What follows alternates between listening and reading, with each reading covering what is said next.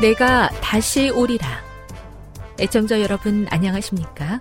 여기는 AWR 희망의 소리 한국어 방송입니다. 본 방송은 천국 복음을 온 세상에 전파하기 위해 제7일 안식일 예수 재림교회가 설립한 세계 방송망입니다. AWR 희망의 소리는 유럽, 라틴 아메리카, 아프리카, 러시아, 아시아의 방송망을 통해 전 세계에 복음을 전파하고 있습니다. AWR 아시아 희망의 소리 방송국은 한국어 방송을 매일 5시간씩 송출하고 있습니다. 희망의 소리 방송은 인터넷과 스마트폰을 통해서도 언제나 청취하실 수 있습니다. 들으실 수 있는 인터넷 주소는 awr.org입니다. 유튜브로는 awr 코리아로 검색하시면 됩니다. 이 시간 희망의 소리 한국어 방송과 함께 보람있고 유익한 시간 되시기 바랍니다. 내가 다시 오리라. 여기는 AWR 희망의 소리 한국어 방송입니다. 주파수 안내입니다. 괌에서 송출하는 우리 방송은 한국 표준시로 밤 11시에 9580kHz로 다음날 오전 6시에 9860kHz로 각각 1시간씩 방송하고 있습니다.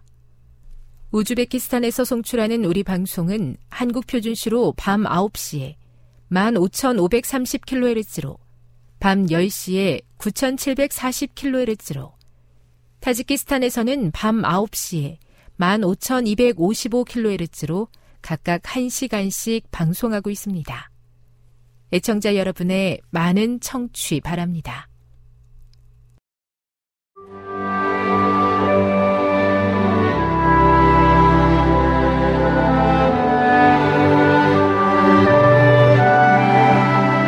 읽어주는 교과 둘째 날 12월 19일 월요일 재림전 심판 그리스도께서 다시 오시기 전에 있는 심판 즉 우리가 재림전 심판이라고 부르는 개념은 성경의 여러 곳에서 확인된다.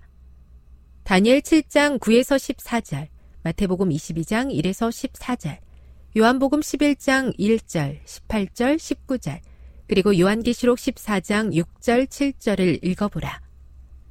이 구절들은 하늘 법정에서 있을 재림 전 조사 심판에 대해 무엇이라 말하고 있으며 그것을 이해하는 것이 중요한 이유는 무엇인가?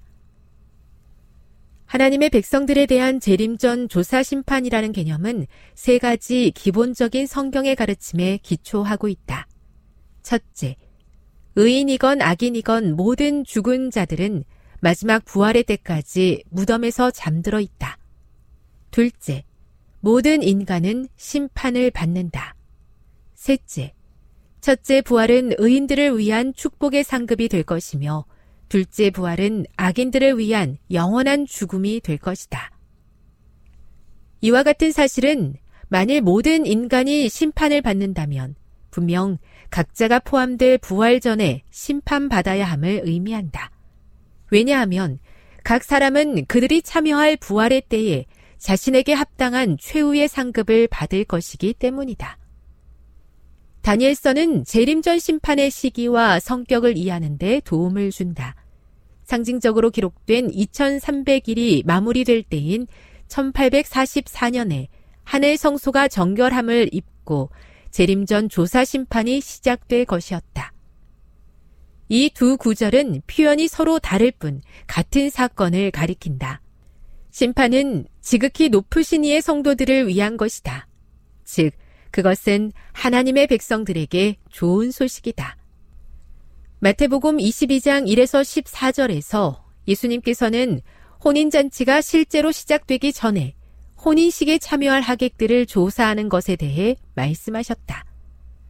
그리고 요한계시록에서는 재림전 조사 심판이 하나님의 성전과 재단과 그 안에서 경비하는 자들을 측량하는 일, 그리고 심판의 시간이 이르렀다는 외침과 연결된다. 교훈입니다. 재림전 조사 심판은 분명한 성경의 가르침에 근거한 개념으로서 모든 믿는 자들에게 축복이 되는 좋은 소식이다. 묵상.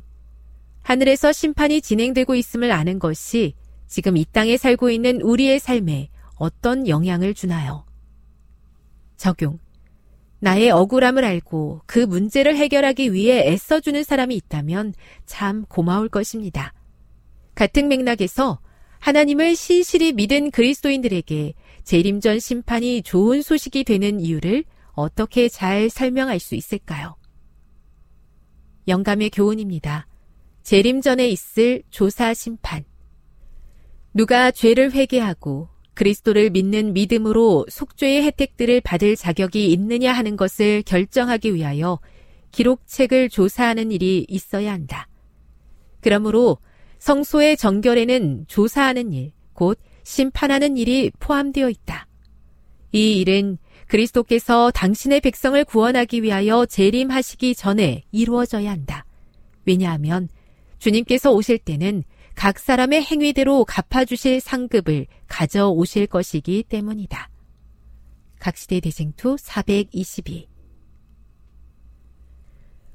하나님의 심판이 믿음 안에서 끝까지 충성하기 위해 애쓰는 모든 믿는 자들에게 복음이 된다는 사실을 다시 한번 깨닫습니다.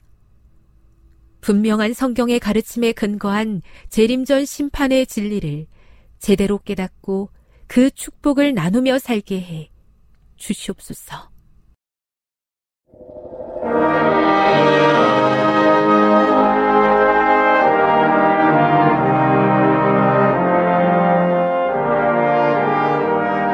희망의 소리 청취자 여러분 안녕하십니까? 출애굽기 다시 읽기 여덟 번째 시간입니다. 오늘은 만나와 안식일 예배란 제목의 말씀을 나누겠습니다. 출애굽은 천지 창조의 리바이벌, 즉 새 창조입니다. 첫 창조가 혼돈과 공허와 흑암의 물에서의 창조였다면 마찬가지로 출애굽도 흑암의 물인 하나님의 창조의 역사를 방해한 이 바로로부터의 구원입니다. 첫 창조에서 하나님의 바람이 불어서 창조가 일어났던 것처럼 출애굽에서도 하나님의 바람, 즉 동풍이 예, 불었습니다. 첫 창조에서 흑암의 물이 궁창 아래와 궁창의 위의 물로 갈라진 것처럼 출애굽에서도 하나님의 동풍이 불무로 말미암아 흑암의 물이 밀려나서 홍해 바다가 갈라졌습니다. 첫 창조에서 마른 땅 에덴이 생성됐던 것처럼 출애굽에서는 가나안이라고 하는 마른 땅이 이스라엘 백성에게 주어졌습니다. 첫 창조에서는 하나님의 형상인 인간이 창조되었던 것처럼 출애굽에서는 하나님의 형상인 이스라엘이 탄생합니다.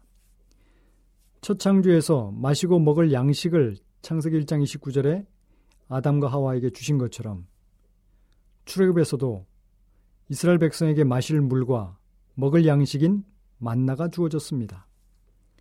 첫 창조에서 안식일 예배가 그 창조의 목적이었던 것처럼 새 창조인 출애굽에서도 안식일 예배가 그 구원의 목적이었습니다.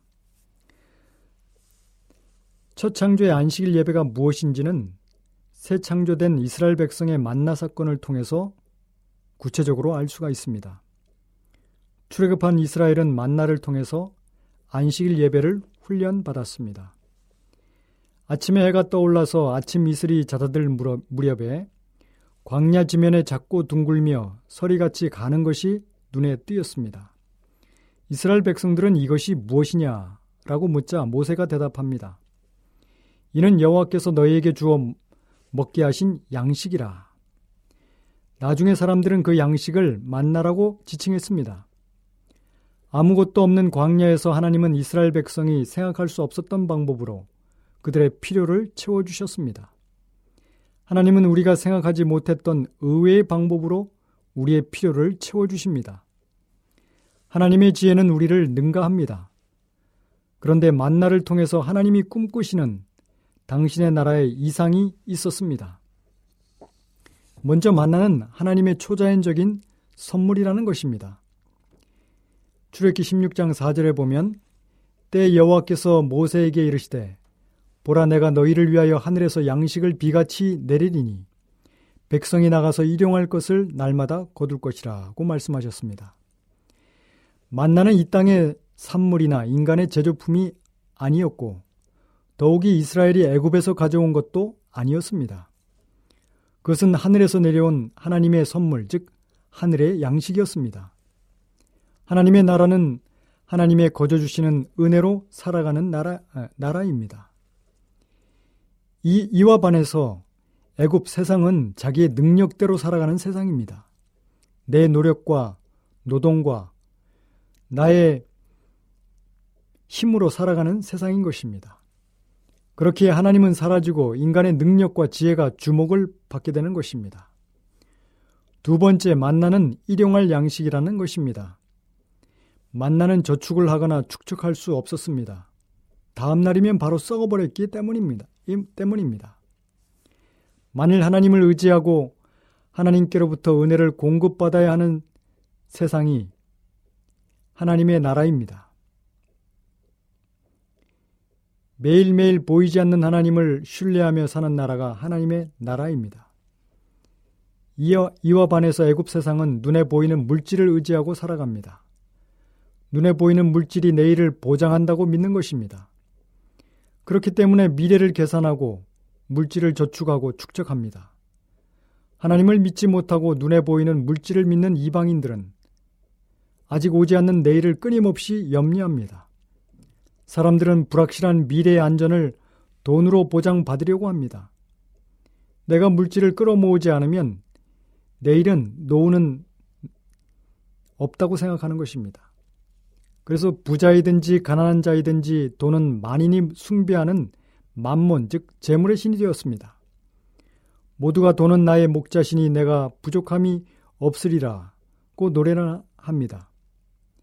내 영혼아 여러 해 동안 쓰기에 넉넉한 좋은 물건들을 많이 쌓아두었으니 너는 안심하고 먹고 마시라. 즐기라. 가 이 시대를 풍미하는 인생관입니다. 이런 물질 만능주의의 결론은 염려와 근심입니다. 두 가지의 삶이 있습니다. 물질을 축적하기 위해서 애쓰는 인생과 매일매일 만나로 먹이시는 하나님을 예비하는 인생입니다. 인생의 모든 것은 노력으로 얻는 것이라고 믿는 사람은 유기를 중심으로 삶을 살아갑니다. 그러나 인생은 하나님이 내려주시는 일용할 양식으로 산다고 믿는 사람은 일곱째 날을 중심으로 살게 됩니다. 그러므로 예수님은 이렇게 권면하셨습니다. 먼저 그의 나라와 그의 의를 구하라. 그리하면 이 모든 것을 너에게 더하시리라. 우리가 언제나 의지할 대상은 물질이 아니라 하나님입니다. 세 번째 만나로 먹고 사는 나라는 모자람이 없는 사회입니다.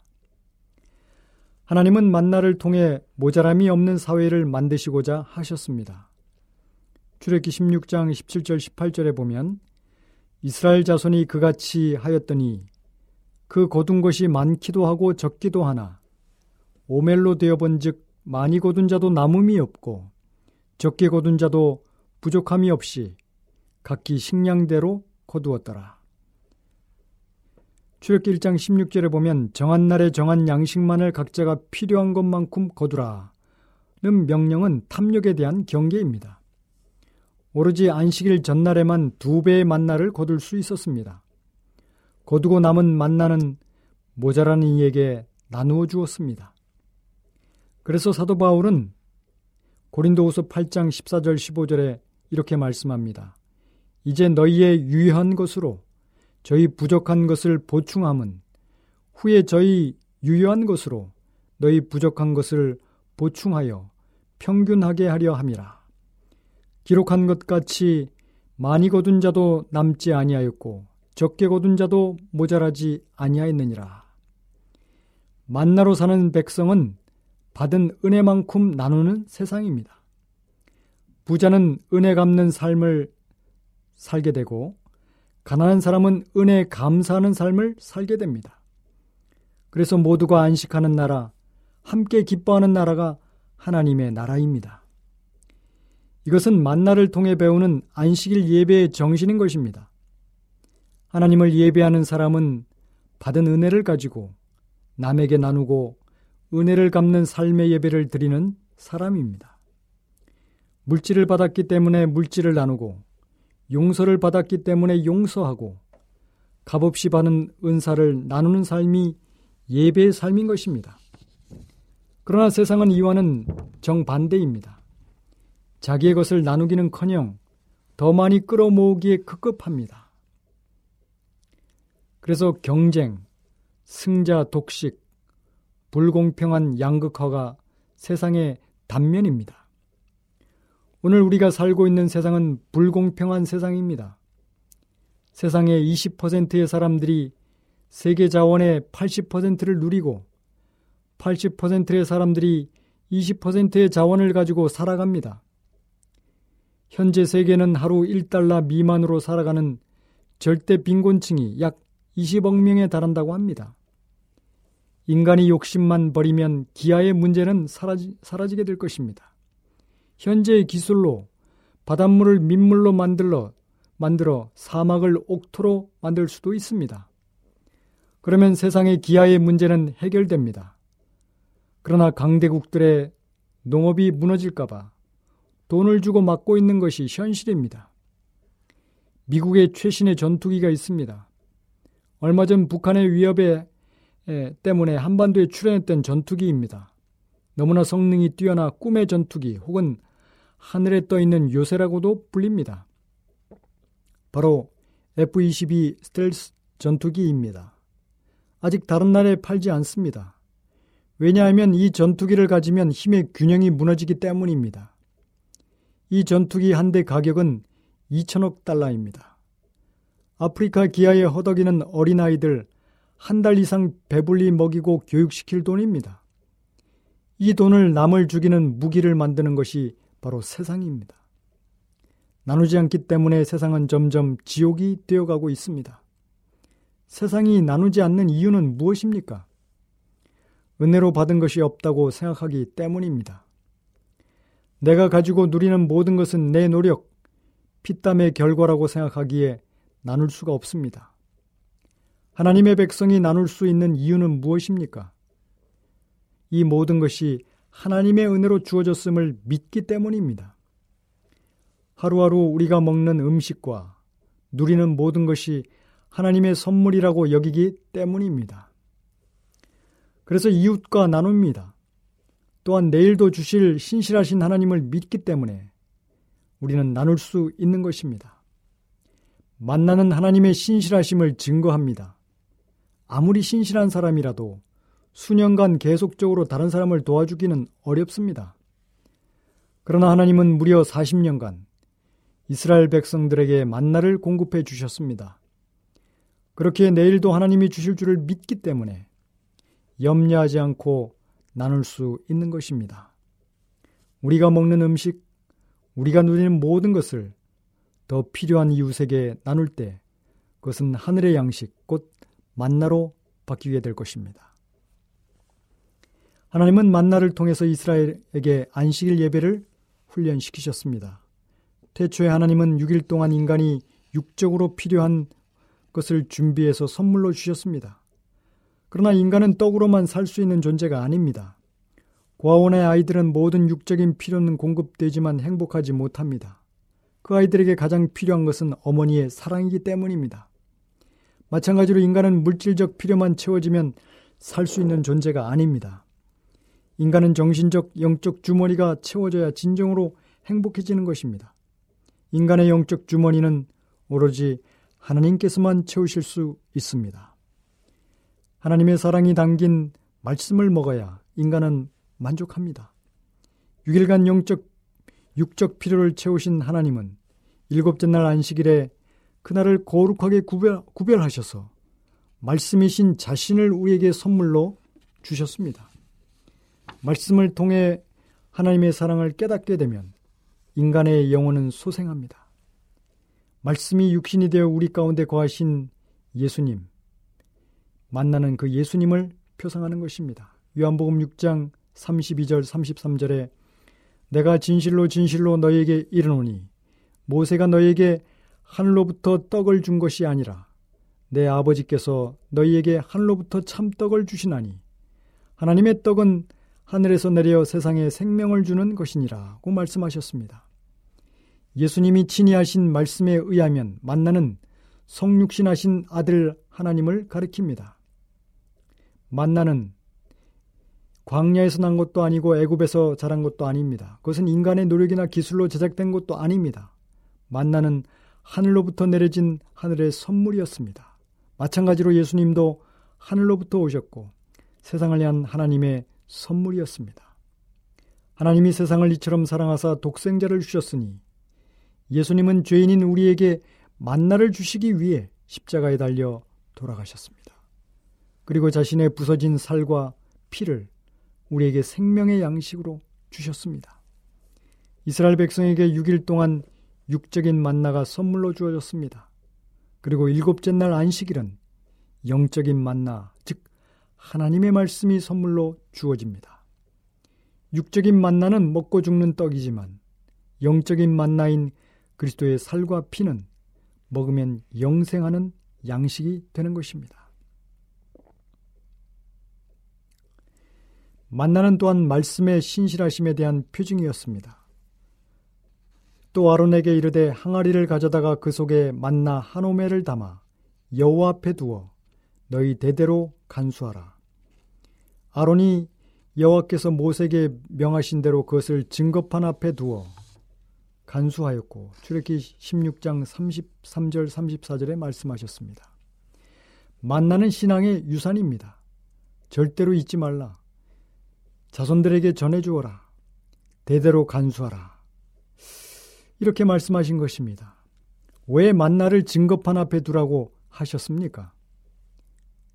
신명기 8장 3절에 너를 낮추시며 너를 줄이게 하시며 또 너도 알지 못하며 내 열조도 알지 못하던 만나를 내게 먹이신 것은 사람이 떡으로만 사는 것이 아니요 여호와 입에서 나오는 모든 말씀으로 사는 줄을 너로 알게 하심이라. 여러분 말씀과 만나는 같이 가는 것입니다. 말씀이 실제라는 것을 보여주는 증거가 만나입니다. 신앙은 하나님이 나의 생활 전체를 책임, 책임지신다는 언약이며 나는 하나님께 나의 모든 것을 믿음으로 맡긴다는 것입니다. 이 시대의 말씀인 안식일을 앞에 두고 살아갈 것인가? 먹을 것을 앞에 두고 살아갈 것인가? 우리는 두 가지의 시험에 늘 직면해 있습니다. 백성들은 애굽에 고기 가마니와 떡이 없으면 광야에서 결코 생존할 수 없다고 이렇게 말하지만 하나님은 전혀 다른 말씀을 하십니다. 사람이 마련한 떡이 아니라 하나님이 내려주시는 양식으로 살 것이라고 말씀하십니다. 만나는 하나님의 말씀에 신실하심을 상징합니다. 안식일을 제외한 모든 날에 어김없이 40년 동안 이스라엘 백성들이 광야 땅에서 그의 땅의 소산을 먹을 때까지 내렸습니다. 시편 37편 3절에는 이러한 하나님의 말씀에 대한 확신 가운데 이렇게 고백합니다. 땅에 머무는 동안 그의 성실을 먹을거리로 삼을지어다. 늘 두려워하기를 밥 먹듯 하는 우리를 위하여 하나님께서는 떡이 아닌 자신의 말씀이 생명을 유지하는 필수적인 것이라는 점을 가르쳐 주기 위하여 법계 안에 십계명의 돌판과 만나를 담은 항아리를 두라고 하셨습니다. 이와 같이 하나님의 말씀에 신실함을 믿을 것인가? 아니면 눈에 보이는 떡을 믿을 것인가? 우리는 신앙의 시험 가운데 서 있는 것입니다. 만나를 통해 하나님의 말씀대로 살면 하나님이 반드시 채워주신다는 확신 속에서 늘 신실하신 하나님께 인생을 맡기고 사시기를 바랍니다.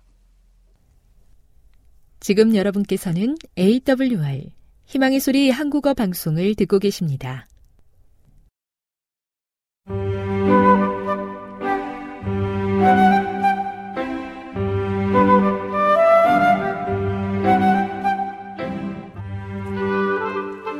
늘 주님이 함께하여 주심에 감사하는 마음으로 이 시간 건강한 생활의 지혜 준비했습니다. 오늘은 정서적인 필요에 대해서 알아보도록 하겠습니다. 하나님의 법은 사랑의 법입니다.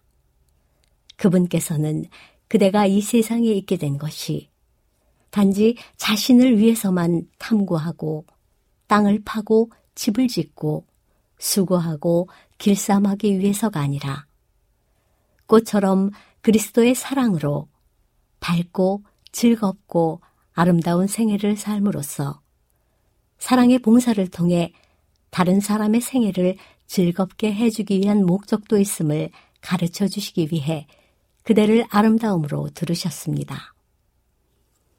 사랑은 모든 행위의 원칙이 되어야 합니다.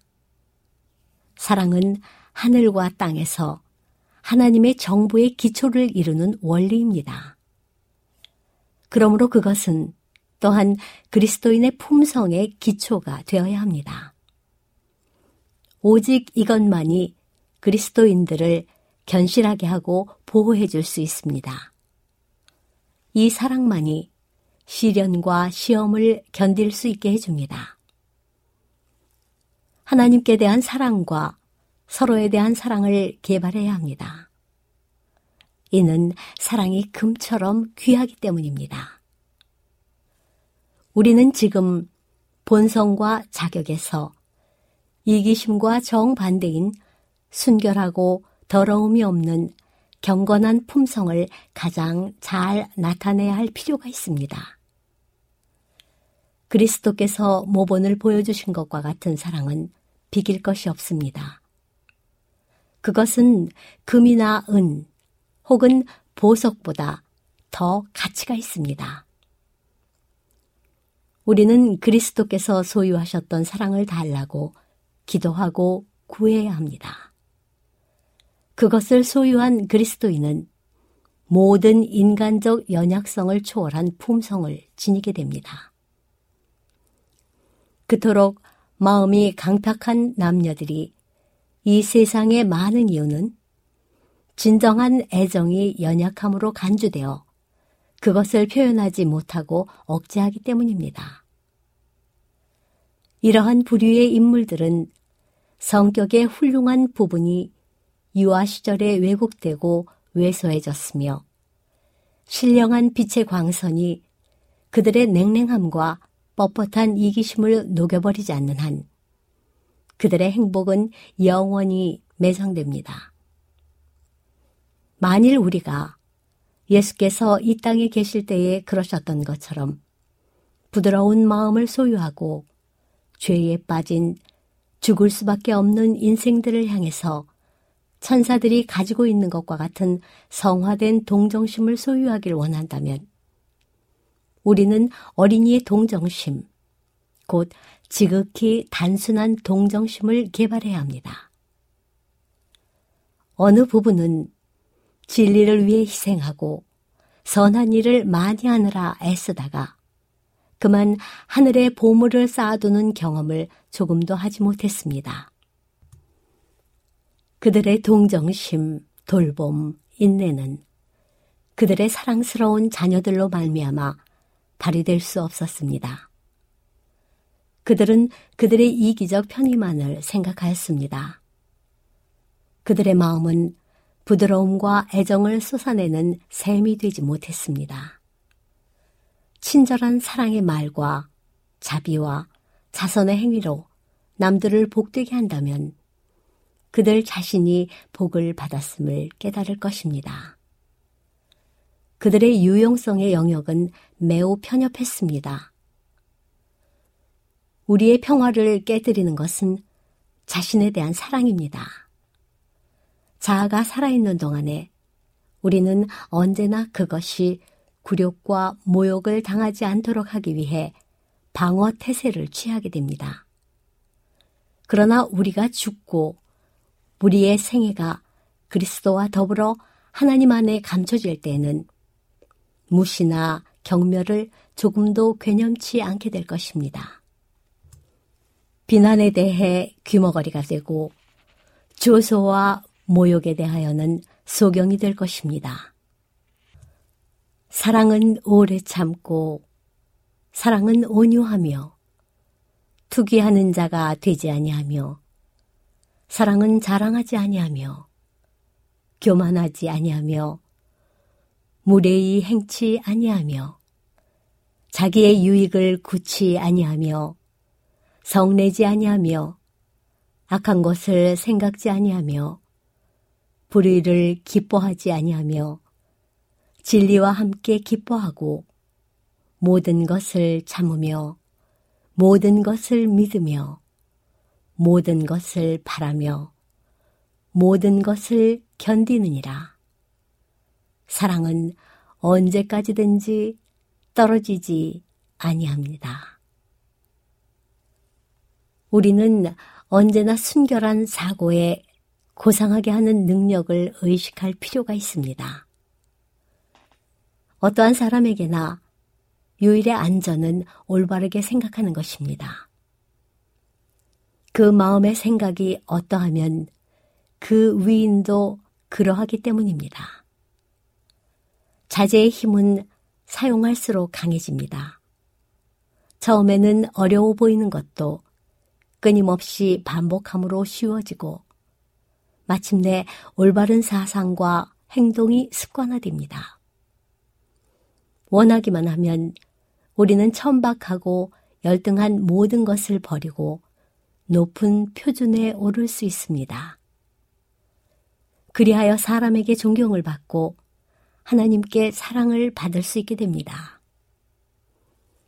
여호와께서는 가나안인들의 가증한 행위 가운데 특별히 악신과 교제한 결과를 이스라엘 백성 앞에 다음과 같이 나타내셨습니다.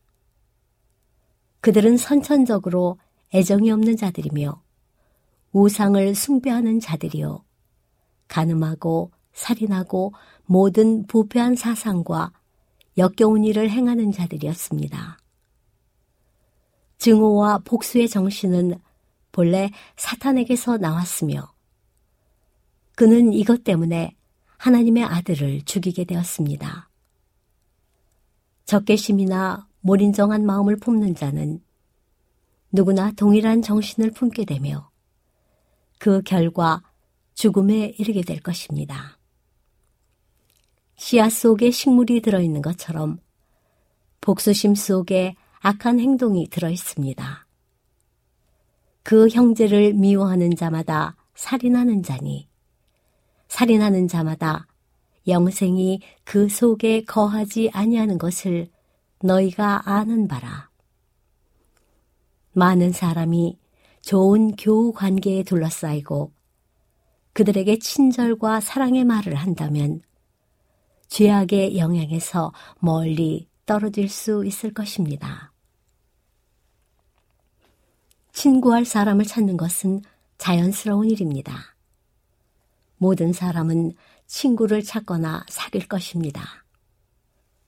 그리고 친구들이 선악 간에 서로에게 끼치는 영향의 양은 우정의 강도에 정비례할 것입니다. 모든 사람은 친구가 있을 것이며 영향을 끼치고 또 자신이 영향을 받기도 할 것입니다. 두 사람의 느낌, 취미, 그리고 원칙이 밀접하게 융합되도록 인간의 심령을 묶어주는 연결고리는 신비합니다. 한 사람은 그 정신을 파악하고 다른 사람의 길과 행동을 모방합니다. 밀랍이 거기 찍힌 인의 형상을 지니듯이 마음은 교제와 교우 관계로 인해 발생하는 인상을 지닙니다. 그 감화는 무의식적일지 모르나 결코 강력하지 않은 것이 아닙니다. 지금까지 건강한 생활의 지혜였습니다.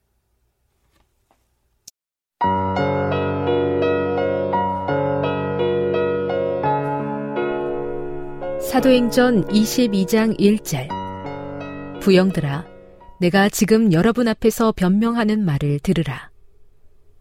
바울이 변명하다. 그들이 그가 히브리 말로 말함을 듣고 더욱 조용한지라. 이어 이르되 나는 유대인으로 길리기아 다소에서 났고 이 성에서 자라 가말리엘의 문화에서 우리 조상들의 율법에 엄한 교훈을 받았고 오늘 너희 모든 사람처럼 하나님께 대하여 열심히 있는 자라. 내가 이 돌을 박해하여 사람을 죽이기까지 하고 남녀를 결박하여 옥에 넘겼노니 이에 대제사장과 모든 장로들이 내 증인이라.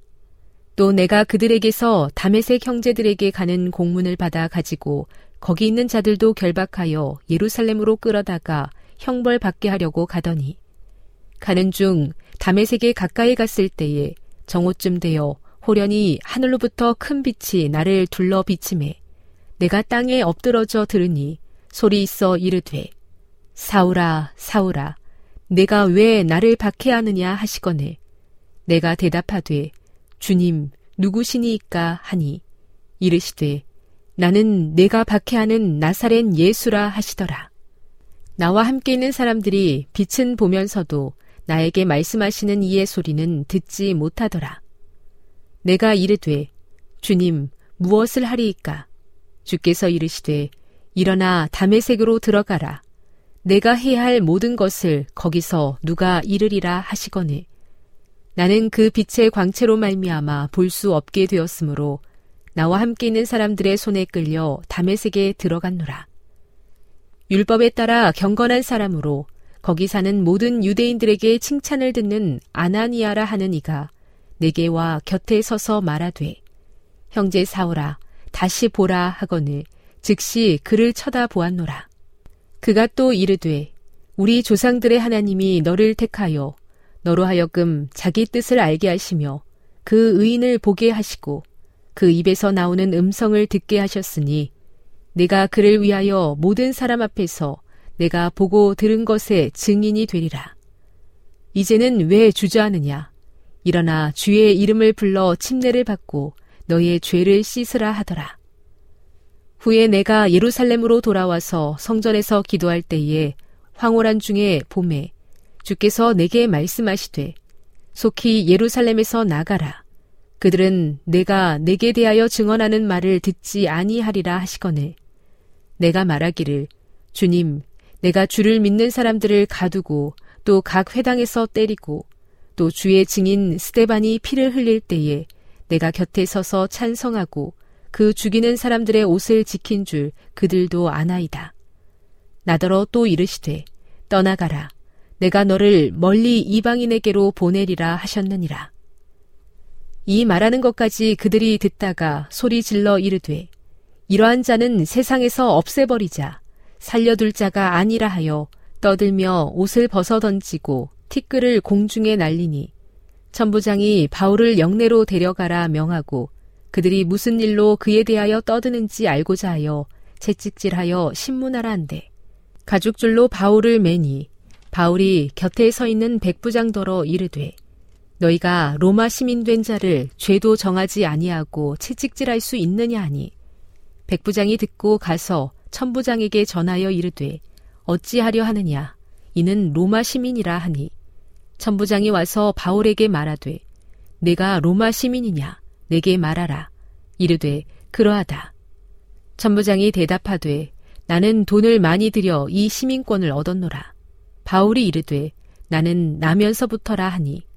신문하려던 사람들이 곧 그에게서 물러가고 천부장도 그가 로마 시민인 줄 알고 또 결박한 것 때문에 두려워하니라. 바울이 공회 앞에서 증언하다. 이튿날 천부장은 유대인들이 무슨 일로 그를 고발하는지 진상을 알고자 하여 그 결박을 풀고 명하여 제사장들과 온 공회를 모으고 바울을 데리고 내려가서 그들 앞에 세우니라. 사도행전 23장 1절 바울이 공회를 주목하여 이르되 여러분 형제들아 오늘까지 나는 범사에 양심을 따라 하나님을 섬겼노라 하거늘 대제사장 아나니아가 바울 곁에 서 있는 사람들에게 그 입을 치라 명하니 바울이 이르되 회칠한 담이여 하나님이 너를 치시리로다. 내가 나를 율법대로 심판한다고 앉아서 율법을 어기고 나를 치라 하느냐 하니 곁에 선 사람들이 말하되 하나님의 대제사장을 내가 욕하느냐? 바울이 이르되 형제들아 나는 그가 대제사장인 줄 알지 못하였노라. 기록하였으되 너의 백성의 관리를 비방하지 말라 하였느니라 하더라. 바울이 그 중 일부는 사두개인이요 다른 일부는 바리새인인 줄 알고 공회에서 외쳐 이르되 여러분 형제들아 나는 바리새인이요 또 바리새인의 아들이라. 죽은 자의 소망 곧 부활로 말미암아 내가 신문을 받노라.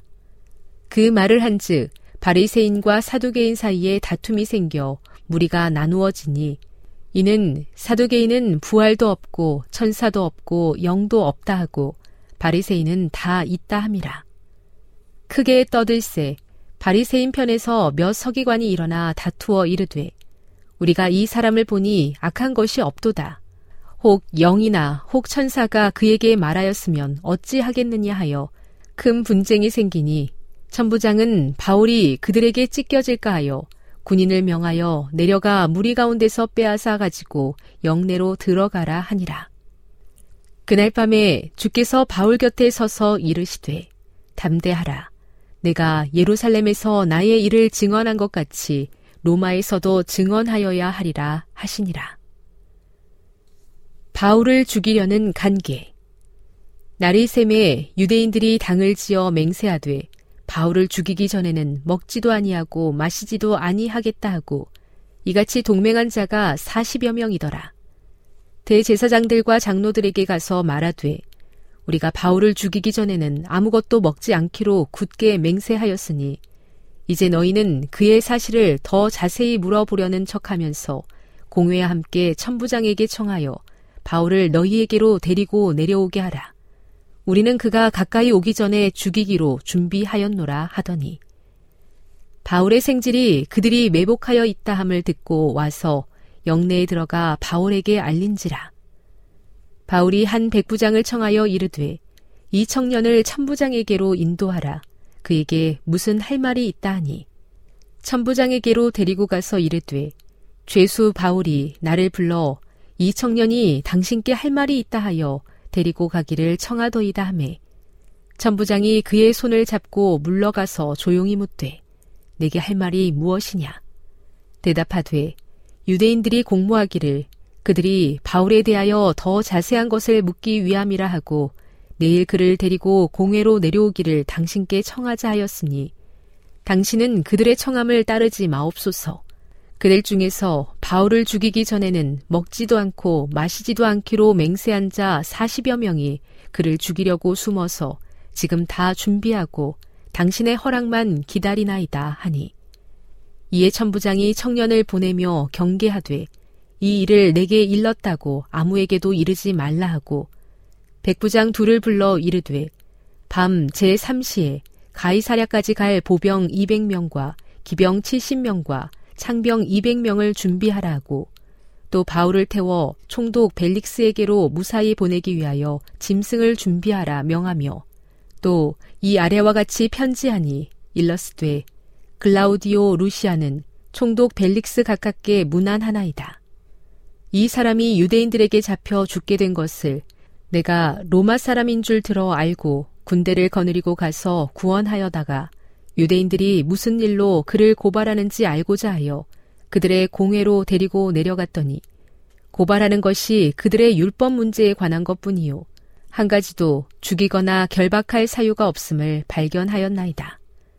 그러나 이 사람을 해하려는 관계가 있다고 누가 내게 알려주기로 곧 당신께로 보내며 또 고발하는 사람들도 당신 앞에서 그에 대하여 말하라 하였나이다 하였더라. 바울을 벨릭스 총독 앞에 세우다. 보병이 명을 받은 대로 밤에 바울을 데리고 안디 바드리에 이르러 이튿날 기병으로 바울을 호송하게 하고 영내로 돌아가니라. 그들이 가이사랴에 들어가서 편지를 총독에게 드리고 바울을 그 앞에 세우니 총독이 읽고 바울더러 어느 영지 사람이냐 물어 길리기아 사람인 줄 알고 이르되 너를 고발하는 사람들이 오거든 내 말을 들으리라 하고 헤롯 궁에 그를 지키라 명하니라.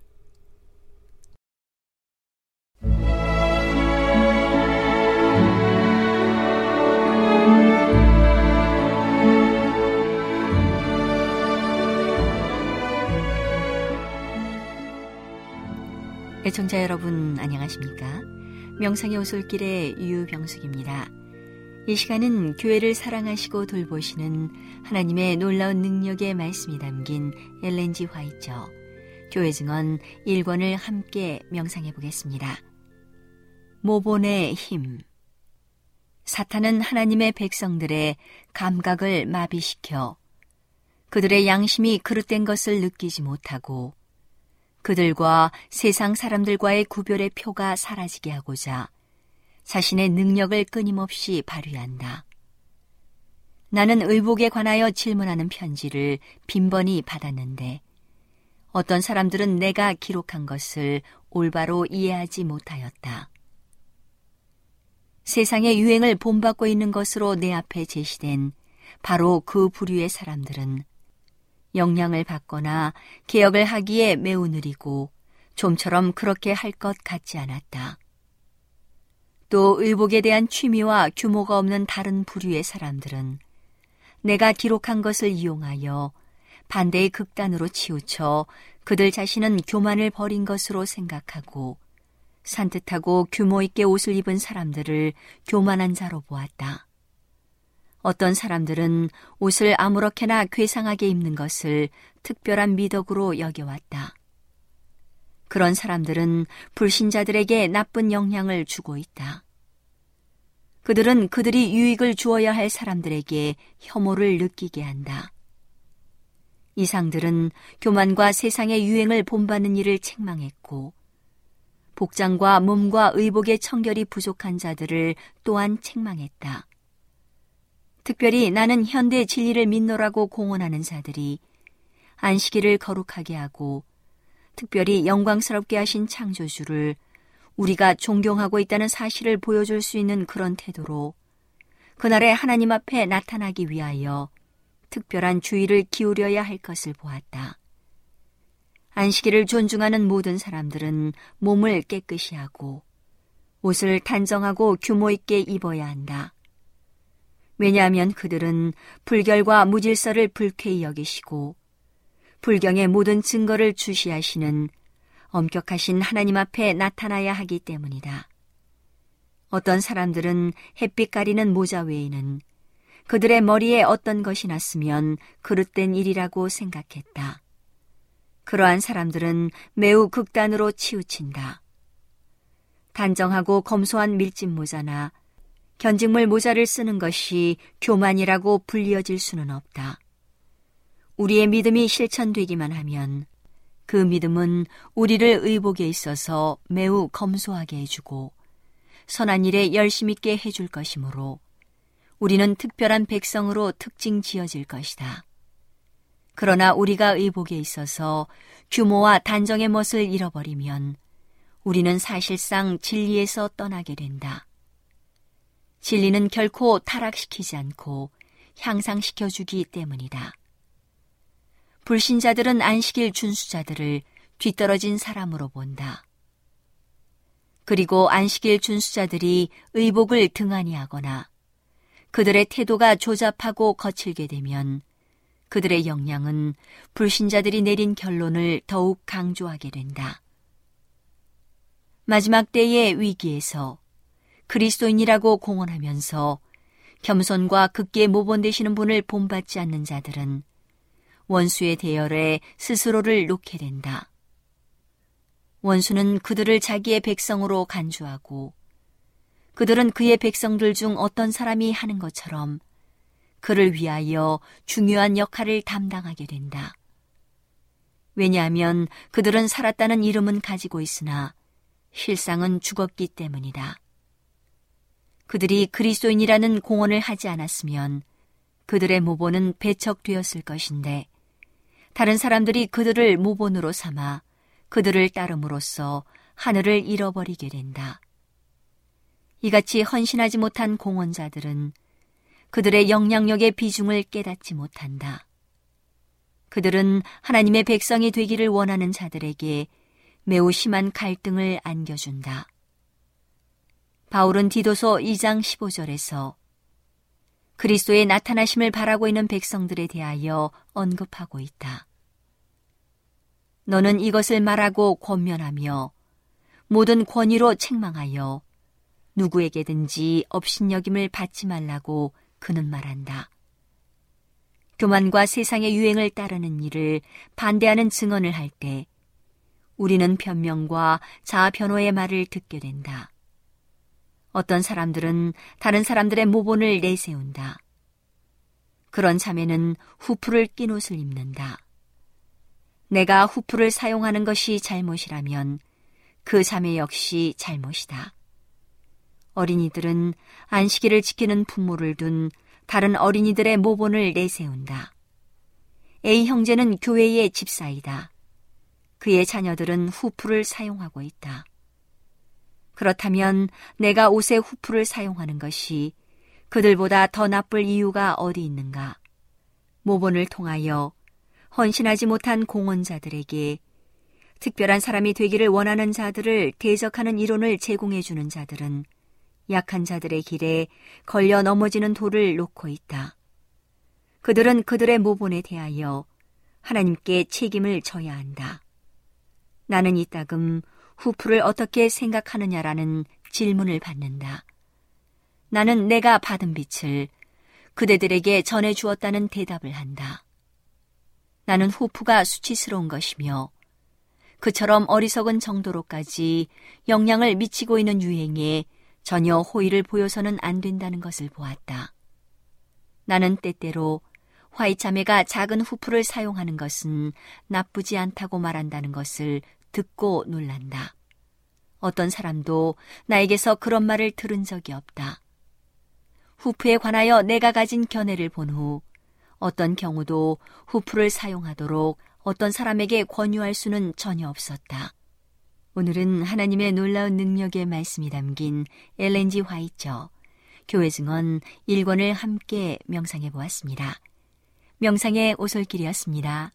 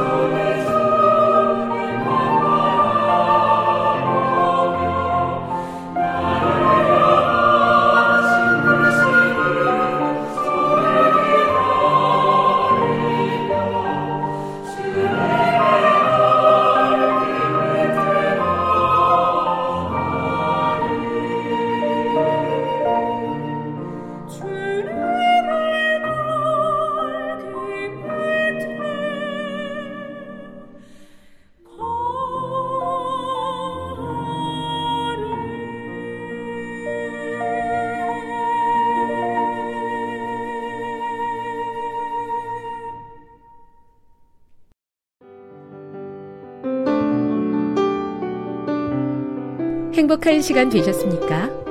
지금까지 여러분께서는 AWR 희망의 소리 한국어 방송을 청취하셨습니다. 방송을 청취하시고 문의를 원하시는 분은 우편번호 02461 대한민국 서울시 동대문구 이문로 1길 11 희망의 소리 방송부 앞으로 편지나 엽서를 보내주시거나 지역번호 02-3299-5296에서 8번으로 전화 주시기 바랍니다. 지금까지 함께 해주신 애청자 여러분들께 감사드립니다. 애청자 여러분, 다음 이 시간까지 하나님 안에서 늘 평안하십시오. 감사합니다. 내가 다시 오리라. 여기는 AWR 희망의 소리 한국어 방송입니다.